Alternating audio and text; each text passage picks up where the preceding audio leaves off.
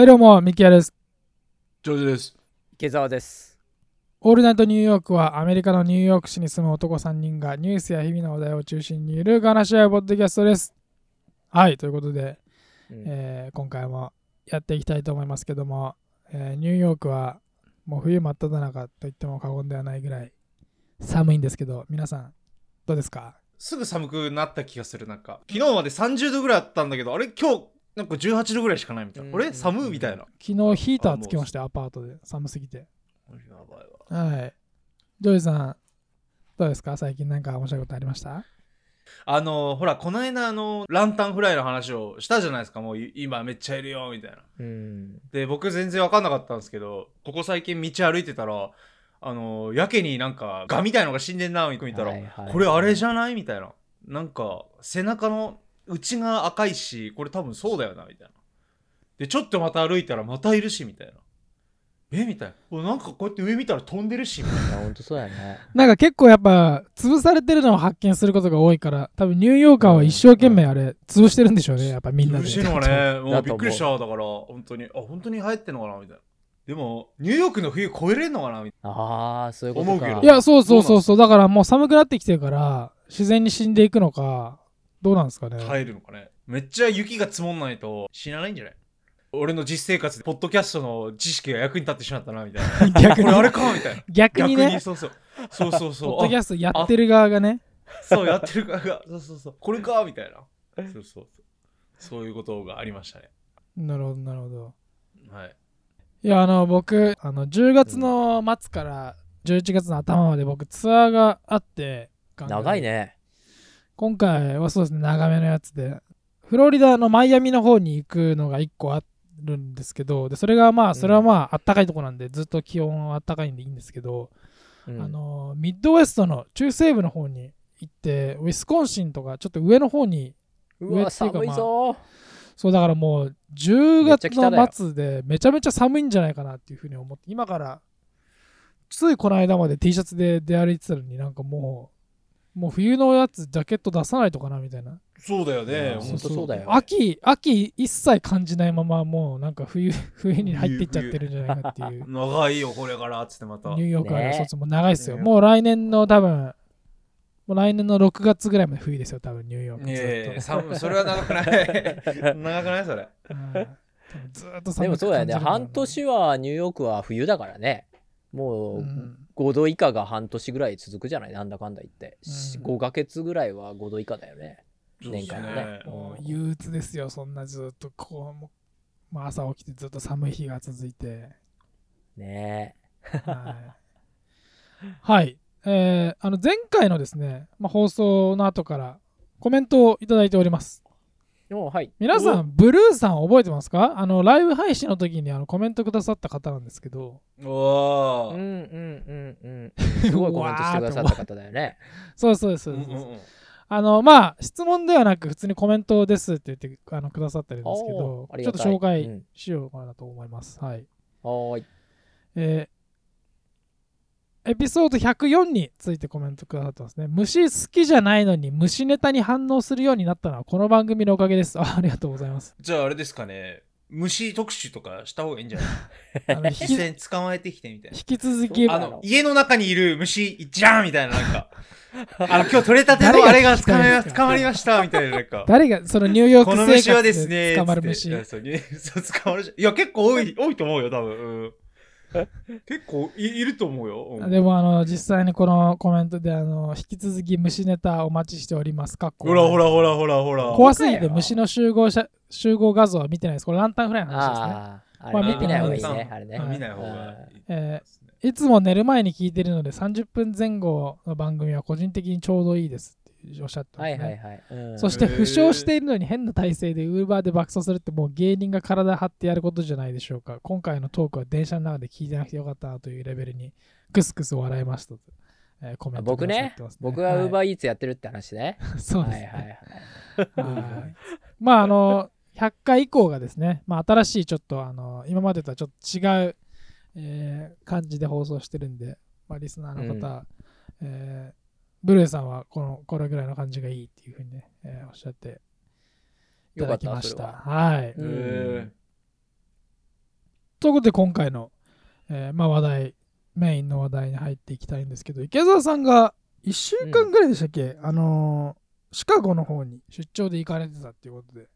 そうだね。それこそ、あの、ミキヤ君が今さっき言ってくれたウィスコンシン州のすぐ南ということで、はいはいもう結構涼しくなってたよね。15度最高でも。最高でも15度ぐらいで、うん、朝とかすごい冷え込んで、6、7度とかになって、ちょっと厚手のコートを持ってって、いろいろなね、ちょっとお客さんに会ってきたんだけど、まあ今日はちょっとせっかくなので、はいはい。まあニューヨーク在住17年ぐらいになる僕だけれども、はいはいはい。ちょっとシカゴっていうのは実は学生の頃に就職面接で行った。はい。それの時が2日ぐらい滞在したかな。それ以来なのでだそれって本当に10十何年前だ？1415年ぐらい前のことだから。なのでそれ以降行ったことなくてで今回仕事で行ったということでもう本当になんだろうなもう人生初ぐらいのもうその時のおぼ就職面接の時は本当覚えてないから本当人生初ぐらいの感じで。気持ちでね。リセットしてね。そう気持ちで。そうシカゴに行ってそれでね結構カルチャーショックを受けてこれを、あの君ら2人に、まあ、もちろんリスナーの方も含めてねシェアしようかなと思っていて。もちろんね、へーここの放送をシカゴで聞いてる方もいらっしゃるようなんだよねどうやら。へあーー。そうなんですね、うん、データが見れるんだけど。でもまあねその方がどのくらいシカゴに住んでらっしゃるかわからないけれどもニューヨークっていうのはまたあまりもしかしたら僕のよ僕がシカゴを知らないようにその方もニューヨークはもしかしたらご存じないかもしれないし、うんうんまあそんなことでちょっとシカゴとニューヨークってこれどちらも大,、ね、あ大都市なわけですよ。はいはいはい。シカゴってまあねあの LA ニューヨークシカゴって言われるぐらいあのアメリカの第3第4の都市っていう大都市っていうだけあってすごい大きな街なんだけれども、でももうこれだけ文化が違うのかというぐらい違うのでちょっとねこんなところ見てきましたっていうところとあとニューヨークと比べてシカゴってこういうとこがいいんじゃないかなとかこうなんていうかな違いみたいなのを2つの都市の違いみたいなのを話してみようかなと思って。僕なりの意見ね結局1週間ぐらいしか滞在してないから全然見えてないわけだけどでも、まあ、ちょっとした 本当にねああこんな違いがあるんだっていうのが結構顕著なのがあるので、まあ、2人のちょっと意見も聞きながらね、えー進めていこうかなと思っていて。ちなみに、カッシーとミキヤ君はシカゴは行ったことある？僕はあのーそのツアーの途中にその街の中を通り抜けたことはありますね。でも実際に、はいはいはいあのー降りて探索したことはないですね一度も。うーん。カッシーは？あ全くわからないですね。あああシカゴってアメリカにあるんだぐらいに。いやいやそれはちそこから？あそういうことから。そこからっすか？いいよ。いつもリスナーにね寄り添ってくれるのがカッシーだから。いやーもうそう。いうことですよ。いやそう。そういう人いるんですかね実際に。やっぱ。いるいるいるよ。シカゴってアメリカにあるのっていうふうに思っていておいあるあるあるでしょそんなの。まあそうなのかじゃあ。地理わかんなかったらねだって。州のね勉強って僕らやってるじゃない？あのシリーズとして。で、はい。イリノイ州になるのでシカゴはまあそんなに遠くない未来っていうと、まあ、僕のその勉強次第なんだけど でもそんなに遠くない未来に アルファベット順だからそう取り上げることになると思うんだけどでもその前にちょっとまあ実体験っていうね話そうと思っていて僕はね結構どの街に行ってもひとまず車はあんまり乗らないで基本的に歩き自転車まああとあってもバスとかそういうなるべくスピードが遅いものって言い方になるかな。で、街中をもう路地から路地まで全部こう歩き回る、走り回るっていうことをやるんだよね。なんか危ないんじゃないかなってイメージがあるんですけどシカゴは。それうんだよそそのその感じでいくと、うん、まあね、あのーでもメキシコシティとか本当にガチ危ないと言われても僕やってたし、結局そうしないと街も文化も人も何もわからんっていうのがまあ僕の考え方で、まあ、その危険の隣り合わせは多少あるかもしれないけど、別にどこ行ってもそんないきなり射殺されるわけでもないし、ねメキシコシティであってもだよ、あれだけ犯罪がやばいって言われるメキシコシティであっても、別にその場でいきなりバンってことはないので、まあ、警戒はもちろんしなきゃいけないし、気をつけるやり方っていうのはまあ僕も海外生活長いから一応分かってるつもりであとはどうしても運もあるからうん。それ以上にやはり街を見るっていうことがすごく重要だなと思って命を張っていくわけですね。まあそそこまで言わんでもねだってそこで生まれて死んでいく人がいる中で犯罪率としては東京とかに比べたら高いけどそれを考えすぎてなんかホテルと何仕事場だけとかなんかお客さんのいるところだけ往復みたいなのはすごくつまんないなと思っていて地元の人でもこの移動手段ではやらないみたいなのあるじゃないですか。あるねなんか、あるねあのーこのエリアはもう基本的には車でしか通っちゃダメとか、ななんかこれは使っていいけど、でもバスに、なんかこの街はバスは絶対乗らないみたいなのとかあるじゃないですか。そういうのとかはシカゴはあったのかなとか。そういうのは事前にもちろん調べていくけどもでも僕らさニューヨーク住んでてはい。結構ネットとかにそういう情報あるじゃない？ブルックリンのあそこがやばいとかさ。あとなんはクイーンズのあそこがやばいとか言われるけどでも実体験として別にそこまでやばくなかったりするっていうのはあるじゃない、地元の人からするとえそこまで？地球の歩き方とかと危険です。行ってはいけません、うん。結局マンハッタンの一部しか行けないじゃんとかブルックリンのここまでしか行けないじゃんとか言って。であも現実としてあのブルックリンのね繁華街の誰でもいるようなところで昨日も殺人事件があったりとかさ銃の乱射だかなんかだけど、うん、あったんでしょ？まあ気にしててもどうしようもないところはどうしてもあって、うん。うん、まあそれぐらいのレベルってことですね。まあそうなんだよ。そういうものでもちろんシカゴはねそのギャングが多いとか犯罪率が高いとかそういうイメージを持たれてる方も多いと思うし実際にまあ数値としてもそうだけどでもそれでもだよ。一応トップの方に入るぐらい安全な都市では一応ある。とあ安全って言われてるんですか？一応ねほらニューヨークだってそうだからこんなんだけど一応凶悪犯罪だらけのとこというふうではなくてむしろ安全な方に入ってるからランキングとしては。うんうん、その犯罪もいろんな種類があるじゃん。性犯罪だったり強盗系だったりとかそういうのでまたランキングもずれてきたりするからね。僕はあんまり性犯罪関係ないよね。例えば。おそらく。まあわかんない。でもほらミキヤ君とか可愛いからよくね狙われるかもしれないけど。僕可愛い。僕とか男性にも女性にもどっちも相手されないからだから別にそんなに心配しなくていいってところはある意味気持ちは楽、うん、モテないことがいいこともあるっていう例だけど、うん、なるほど。まあまあそれはさておきね、まあまあはい。可能な限り自転車とスクーターと歩きで回ってでその自転車がその前回の放送かな104回の時かなシティバイクに僕乗ってるって話をしたと思うんだけどはいはいはいはい。はいはいはい最近、うん、あれってリフトっていうシェアライドの会社？ウーバーのライバルの会社があってそこがやってんだけどあ、そうなんですか。あそこが、うん、シカゴでも展開してて要するにシティバイクの会員メンバーシップを持っているとシカゴでのシティバイクにあたるリビーバイクっていうのがあるんだけどそれも同じ会員メンバーシップが使えてへえ便利。乗り放題なんだよね。便利。そう。ニューヨークと同じぐらい街中にあのシェアバイクがあるのでいろいろと回ることができたっていうのは一つ良かったかなと。うん。慣れてるからね。スクーターもあるるんですか？スクーターもある。そう、そこがね、ニューヨークとまた違って、これは LA での、僕が LA に出張した時の話、回を、まあ、覚えてるかわかんないんだけど、LA では電動スクータはいはいはい。ーが街中にゴロゴロ転がってて、も放置、うん、されてるぐらいあって、あれもシカゴにあるんだよね。そこはニューヨークと、ニューヨークはないじゃない？あれは、シェアバイクは。ないっすね。あ、シェアスクーターは。うん。なかったっすね。うん。なので借りようと思ったら街中にゴロゴロ転がってるのであれを、あのー携帯でスキャンすればその場で乗れてどこまでも行けると。もちろん有料だけどね。っていうところは便利だなっていう感じかな。それを僕デトロイトでも使ったんですけどなんあか電池が、本デトロイトのもそんな同じ感じだったんですけど結構電池の残量が分かんないからすぐ止まってうわーみたいな。なんか道の真ん中でなんかもうただ手手重い鉄の塊をなんかもうもうそれ最漕悪です。ぐしかない。足で漕ぐしかなくなるみたいな結構あって。まあそれはそれで一つ一つのデメリットかなみたいな。便利は便利だから。うん。放置されてる分電池の残量が分かんなかったりするんでああ、そっか、充電、常に充電のそのステーションに置いてあるわけじゃないってことですもんね。そうそうああそうそうそっかそうそうそっかそっか。そういうことなんだよ。だからそれはちょっとね便利な分ちょっとこうデメリットではあるかなとは思ったかな。一応電池残量は確認できるんだけどでもそこまでね毎回パッと見見て乗ったりしないしね。でまあそうね。どのくらいうん。自分の目的地までにどのくらい電池を使うかも分かんないもんねわからない。旅行者だとさ。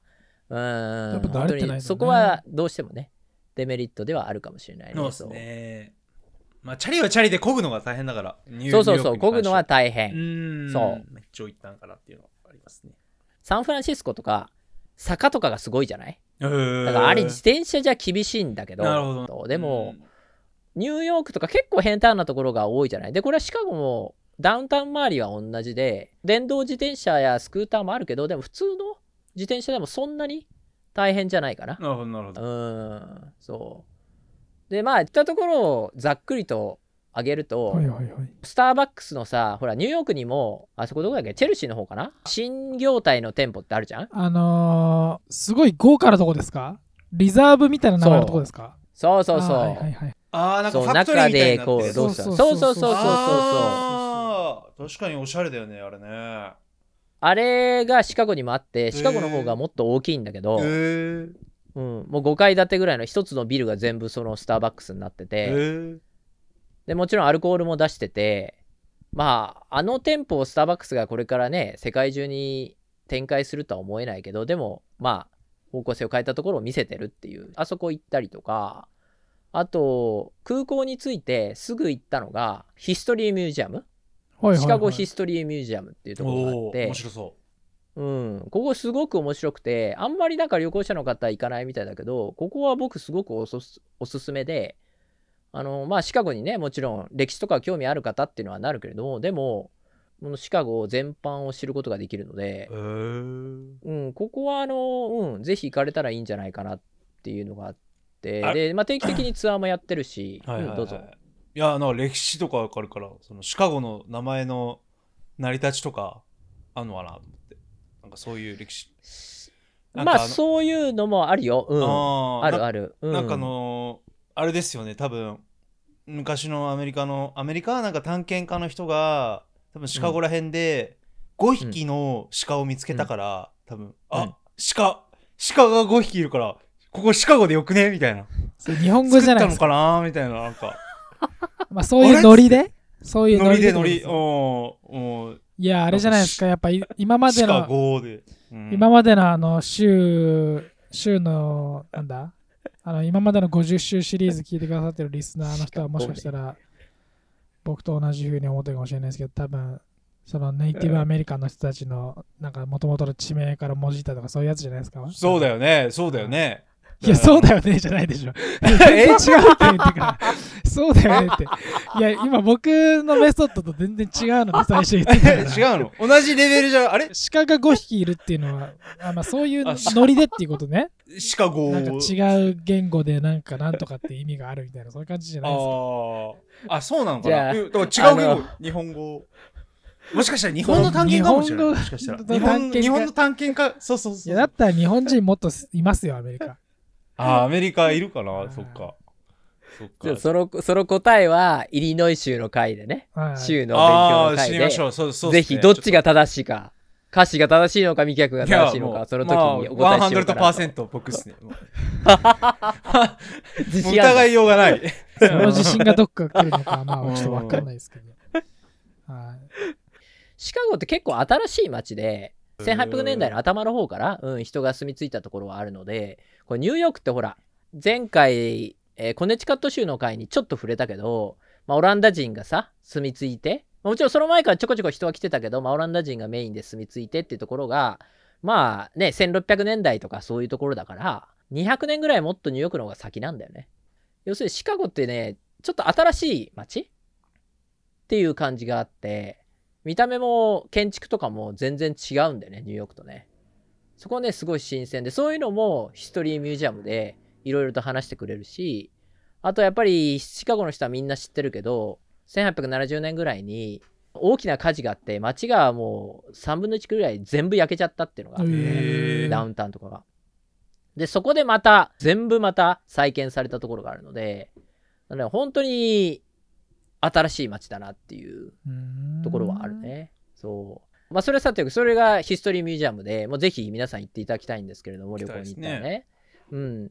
それからね、結構美味しい、こう、有名な、あの、ドーナツ屋さんチェーンのドゥーライトドーナツさんとか、ドゥーライトあと、ホットドッグが有名なので、チリドッグとかじゃないですか、シカゴって有名なのって。チリドッグっていう名前なのかな？なんかあのチリ乗っかってるやつありません、シカゴって。ああそうそうそうチリ乗ってたチリ乗ってた。そうそうそう。そういう名前なのかな、へー。うん。食べました？食べたよもちろん。露店みたいな感じなんですか？ニューヨークみたいな。あえっとねまあもちろんたくさんお店はあるんだけどシカゴはい。のホットドッグを出してる。でもはいはいはい。僕が行ったのはレストランあうん。あの動画とかも撮っててちょっとお店はできないんですけどでもうん。すごいかっこいいお店がいくつもあってうん味も美味しいしうん。えもしかしてあれあれですかこれ、うん You- YouTube に上がる系ですか、上がいやそういうふうには撮ってないね。あそうなんかなですねうん。全部で1時間半分ぐらい撮ったけど。結構あるじゃないですか。結構あるじゃないですか。自分用あとで声とか入れて。まあねよくあるやつ、あの、TikTok とかでよくあるやつですね。ボイスオーバーしてね。ああそうそうそうそうここはなんかめっちゃ有名なレストランみたいな。チリドッグめっちゃうめえみたいななんかそういう感じでしょ。もっと考えてやればよかったらそしたら。う んそうね。残念あともう一つ有名なのがピザなんだよ。ピザ。あー。ピザ？シカゴのピッツァは分厚いですか？それとも薄いですか？あのねディープディッシュピザって言ってすごい分厚いんだよ。あーやっぱなんか全然違うんですよね、確か。あそうなんだ。全然違う。なんかニューヨークのピッツァとそのシカゴのピッツァでなんかどっちがうまいみたいな論争する人がいるけど僕はもう全然比較にならないぐらいシカゴの方が美味しいとえー、僕は思ったけど、へえうん、ニューヨークなんかあのペラペラの何が美味しいのかなと思うんだけどいや美味しいとか美味しいんだけどねイタリア人街もあるし珍しいですね。なんかシカゴも。そっちの方が全然うまいみたいに言うのが池田さんが。えもうちょっとねニューヨークひいきでいてほしい そういうことはないですけど、あのこれがうまかったっていうことはあんまり言うのも珍しいな。ああ、うんそういうこと？ああ味音痴だからってこと？いやそういうことじゃないまあそうっすね。何を言っても否定してくるジェン Z みたいじゃん。何を言ってもネガティブに取られちゃうっていう。はい、いやいやうん。まあお店によって違うと思うけど僕が行ったところは結構老舗のところに行ったんだけど具もしっかり入ってるし一番小さいの頼んだんだけどでもホールピースで来て223ドルしたかな。あ結構でもしますね。なんだけど食べきれない全然、まあ。結局3日にわたって食べたから、すごい。うん。もうすごい。暑いんだよ暑いからお腹にすごいたまへるー。これニューヨークと違うなって僕は思ったけど、ね、あそのスライスみたいなので売ってないんですか？えっとスライスで売ってるところもあるんだけどあそのお店では、もそうそのお店はホールで売るっていうその中でも一番小さなやつを頼んだんだけうどでも全然でかい。めっちゃでかい、あー。まあぜひディープディッシュピザで皆さんも調べてみていただければと思います。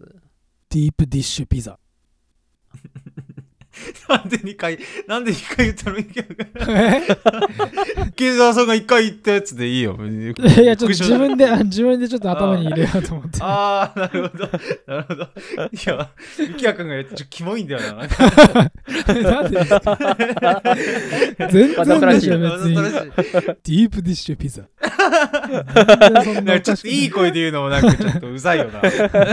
あ、でもすごい、本当になんかパイみたいですね。アメリカのそうそうそううん。パイみたいな感じ。アップルパイみたいな。そうそうそうそうそう。そうなんってぐらいの厚さですね。こういうの日本になさそうですけどね。なんかピザっていうよりはパイっていう感じが確かにするよね。うん。見た目ね。これ完全アップルパイっすねこれ。完全にアップルパイですね。見た目そんな感じだよね。アップルパイっすね。へうえんうまいよ。うまそう、ほんと食べ応えあって。確かに。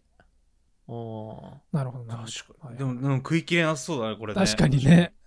うん。確かにこれだったら、ホールで売るのも分かりますね。確かに。でしょ、うんまあ、シカゴに4 5 0年住んでる方とお話結構したんだけどその方曰くここ20年ぐらいで一気に食事が美味しくなったって言ってて、その前まではとても食べれたもんじゃなかったと。いわゆるアメリカンって感じだったって言ってたんだけどでもともとドイツ系とかアイルランド系とかが多い地域っていうのもあってそこら辺の食文化も非常に豊かだし最近はラーメン屋さんもたくさんできてきたし食通の方が来ても楽しめるような場所だって言っててまあ仕事でねいろんなシェフと10人以上のシェフと会ってきたんだけどニューヨークとか LA ホットじゃないんだけどビーガンみたいな食文化も出てきてるし食べるものはそんなに飽きないなっていう感じはあったかな。まあダウンタウン周りだけだけどね。うん。うんそれから一応ねニューヨークの5番街的なマグニフィセントマイルズっていうところがあって、まあ、通りがあって、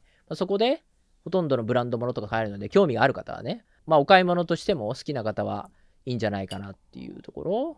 それからそうだね観光としてはまあ、僕はそのイリノイ大学のシカゴ校っていうところにもちょっと行ってきたんだけど、ここもすごいアメリカンな感じの、もう広いキャンパスの自由な感じ、はいはいはうん、もうザ・アメリカの大学い。みたいうな、んうん、感じで、ここはね、本当に観光するだけでも中入れるし、観光するだけでもすごく、ああ、これいいな、こんなとこで勉強してみたいなって思えるような、なるほどなるほど。留学生の方、ぜひちょっと下見でも行ってみていただければ、もう日本の大学にはないような光景が広がってるので、ぜひ足を運んでみられたらいいんじゃないかなという感じかな。それからね、チャイナタウンも行ったんだけどあ、チ、ャイナタウンもあるんですね。うん、でもね、ニューヨークと比べてすごく小さくて、閑散としてる。はいはい。あー。うん、アジア系の人口ってのがまあ10%もないぐらいなのであそうなんすね。ニューヨークと違う、うん、街中でアジア人ってそんなに見ない、へー。ニューヨークにいるとさアジア人かなり見るじゃない？毎日、うんまあ、まあ見ますね。うん。ねチャイニーズアメリカンの方コリアンアメリカンの方中心にすごい見るけどでもあのシカゴはあんまり見ない、うん、そこもちょっと違うかなっていうところはあるかな。自分が歩いててでも別に浮くとかそういう感覚は別にないですよね。なんか人がいないっていうだけで。そりゃないんじゃないの？全然そういう感じではないね。うん。さすがに大都市だからね。白人とかが多いってことですか？白人が多いのとあと30%ぐらいは黒人の方がいらっしゃるから、あとはヒスパニック系ですか？えっとねヒスパニックもねあんまり見ない。へえほらニューヨークいるとヒスパニックの方々ってさ非常に多いじゃない？お多いですよね。ね。うん。だからもっとね白人黒人中心っていう感じは街を歩いてて思うと思う。あーなるほどなるほうんど、ほんとニューヨークって全部じゃない？ねね。人黒人ヒスパニックアジアなんか全部が均等にいるぐらいのイメージじゃない？うん。あニューヨあークって。そうですね。うん、LA もそんな感じだけどでもシカゴはもっとなんかいわゆるアメリカっていうのかな。そうもう違うのか、なんて言い方がいいのかな。でも、うん。まあ、そこら辺が僕が回ったもうちょっと他にもいろいろとスポーツセンターとかユナイテッドセンターっていうホッケーの、うん、試合とかやってるところとか、うん。う んあとニューヨークにもあるフードコートのタイムアウトマーケットのシカゴのやつとか、はいはいはい。はいストリップクラブは行ってないですか？ストリップクラブは。ストリップクラブ残念ながら行かなかったですね。あ経費で落ちうんそう経費に落ちながら。そう残念ながら。接待で使えないかストリップクラブは。そう君らがいたら行ってたかもしれないけどちょっと、しょうがないですね。僕そこら辺あの行ったことがないストリップクラブ童貞だからちょっと怖くて。うん。あーあさすがの池澤さんも？さすがの池澤さんはバックパッカーねバックパッカなんかそんなもうどんなとこでも歩いていくぐらいのそう歩いていくのにストリップクラブの中は歩けなかったそうなんです残念ですね。ど風俗童貞なんでごめんなさい、うん。ちょっと君らに連れてってもらおうかなと思って。であのそこまでがまあ僕が回ったところなんだけどあのニューヨークとの比較まあこんなとこは違うんだよっていう違いについていくつかポイントを挙げていきたいんだけど、はいはいはいはい。まずシカゴの良い点景観まず景観から話したいんだけどまずね街がむちゃくちゃ綺麗。うへえむちゃくちゃ綺麗。どこ行っても同じぐらい綺麗なんですか？どこ行ってもむちゃくちゃ綺麗。もうこれびっくりすへるえ僕たまたまあの入ったクッキー屋さんで、まあ、ここ美味しいって言われているところねそう。そうかわいい。クッキー屋さんね。はいはいはい。そう可愛いでしょ。そこで注文してたら君かっこいい靴履いてるねって言われてまあよくあるじゃんこっちってさはいはいはいはい。言われて。はいはいはい。でどこで買ったの？って言われたのでまあニューヨークだよって言ったらその人もニューヨークから来た旅行者でたまたま。でそこでなんか20分ぐらいニューヨーク話で盛り上がってええでニューヨーカー的にこの街はめちゃくちゃ綺麗だよねっていう話になって、うんうんうんもうちょっと F ワードあるけどなんとか beautiful っていうかねはいはい。もうほんとそういう感じですごい確かにそこはもう2人で盛り上がっちゃってへー。ゴミ一つないよねみたいな。いや多分ね日本の人がシカゴに来たらそう思わないのかもしれないけど日本はより綺麗だから、はいはいはい。だけどニューヨークってもうねこの放送でも取り上げたように世界で2番目に汚い都市だっけ？確か、はいはいはいはい。ゴミだらけじゃない。糞尿がやっぱ。糞尿がね。やばい。僕ら大好きな糞尿が。人糞とね。うん。そうなんだけどもうシカゴはもうほんと綺麗で街並みも綺麗だしゴミがまず全然落ちてないってところ。それから道が広いからあのうん。よくなんていうのスキャフォールディングって言うじゃない、はいはいああいう足場がああいうものも全然ないしうん。足場。標識とかもなんとかストリートとか標識がさあるじゃない？はい。どこの街もあると思うんだけどここはなんとか通りですみたいな。はいはい。ニューヨークってさよくああいうものがなんか取られてたりとか崩されてたりとか曲げられてたりとかあーありますね。誰かがの乗っかって引っ張ってんだか知らないけどとかあと信号とかがさなぜか崩れてたりとか 斜めになってたりとかさよくあるじゃんニューヨークって。誰かが多分叩いたりして落としたりライトつかないとかね。とか割れてるとか、うん、でああいうの全然なくてすごい綺麗で、まあここれすごい当たり前のこと言ってると思うんだけど多分日本に住んでる人からすると、うんはいはいはい。でもニューヨークじゃ全然当たり前じゃなくてこれ窓ガラスとかさニューヨークとかよく割れてるわけじゃない？はいはい落書きあんなこともないし落書きもほとんど見なかったしうん。ていうかないに等しいしあのグラフィティあるよ。かっこいいグラフィティは。壁画？はいはいはい。はあるけどでもいわゆるあの適当なスプレーでバーってやられてるようなやつ？は全然ないし。あとトイレ？はいはいはい。トイレがね綺麗なんよ。えマックであってもスタバであってー、もえニューヨークでだってマックとかスタバで綺麗なトイレって見たことありますか？ないですね。ないでしょ。ー、じゃあそもそも使えないんじゃないですか？そう。ないなんかアウトオブサービスって書かれてるのにスタッフ普通に入って使ってるみたいな。あるああるある。ある。確かにね。ある確かに。確かにうん。そういうのもあるし。そう。なんかそういうことは全くなくてどこ行ってもちゃんと掃除されてる？行き届いてる？え僕アメリカ人に謝りたいと思ってこの場を通じー、て。あー。日本語で。というと？日本語でね。うんあのアメリカ人は汚くて粗野でねひどいみたいなイメージをずっと持ってたんだよ。やっぱりニューヨークに17年いるとそうなっちゃうんだけど。ニューヨークってバカだからさ もう party people で下品でもうひどいじゃん汚いしゴミポンポンポンポンそこら辺に捨てるし、捨てますうんね。トイレマナーも全くなってないし、あげないっすもんねあいつら便座を。便座絶対あげないでしょ。がね。同じアメリカンなのにこんなにも違うのかと。同じ大都市なのに、もうそれぐらいシカゴの人はすごい落ち着いてるしすごい綺麗にするしえー、何これと思って。だかあらごめんなさい。アメリカ人をね一緒くたにして僕はひどいみたいなことを言ってたことがあったかどうか分かんないけどこの放送でね。でもニューヨーカーがひどいんだと。なるほどなるほど。あなるほど。これだけは強調しとく。旅行に来る方もニューヨークだけ来てね。アメリカを理解してはいけません。もう。うん。ぜひ他の都市も行っていただいてあアメリカはもうちょっとマシなんだとね。衛生観念もう少しマシなんだというふうにまあ。これは今日どうしても言いたかったことの一つではあるなっていう。はい、えー今回はここで一回区切って、えー続きを次回、えーお送りしたいと思います。ありがとうございました。うい。ありがとうございました